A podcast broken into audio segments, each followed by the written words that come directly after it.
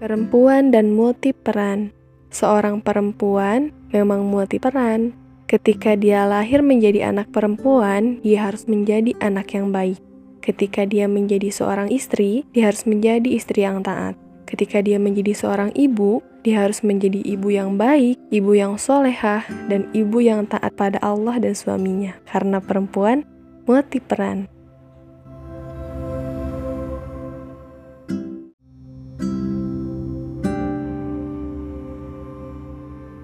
Menurut saya, di kondisi pandemi seperti ini mengharuskan perempuan memiliki peran ganda.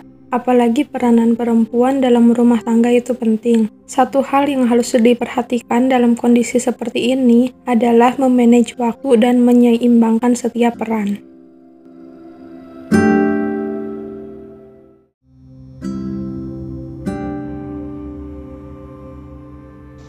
Perempuan itu makhluk yang Allah ciptakan istimewa, yaitu mulia juga kuat.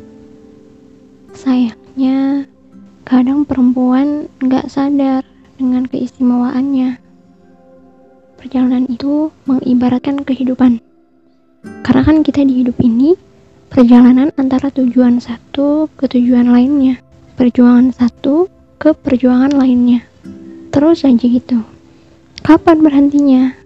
Sampai Allah bilang sudah waktunya untuk pulang. Kalau mau peran, ini layak salut banget untuk orang-orang yang seperti ini panjang umur kalian. Karena kebermanfaatannya itu lebih luas.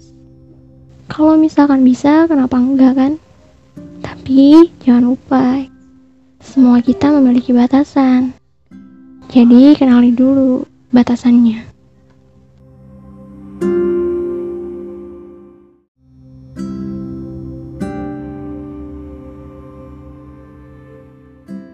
Perempuan, perjalanan, dan multiperan.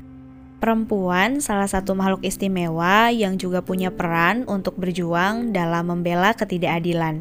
Perjalanannya tentu sangat tidak mudah, tapi itu akan terbayar sudah karena nantinya perempuan bisa multiperan tanpa gundah.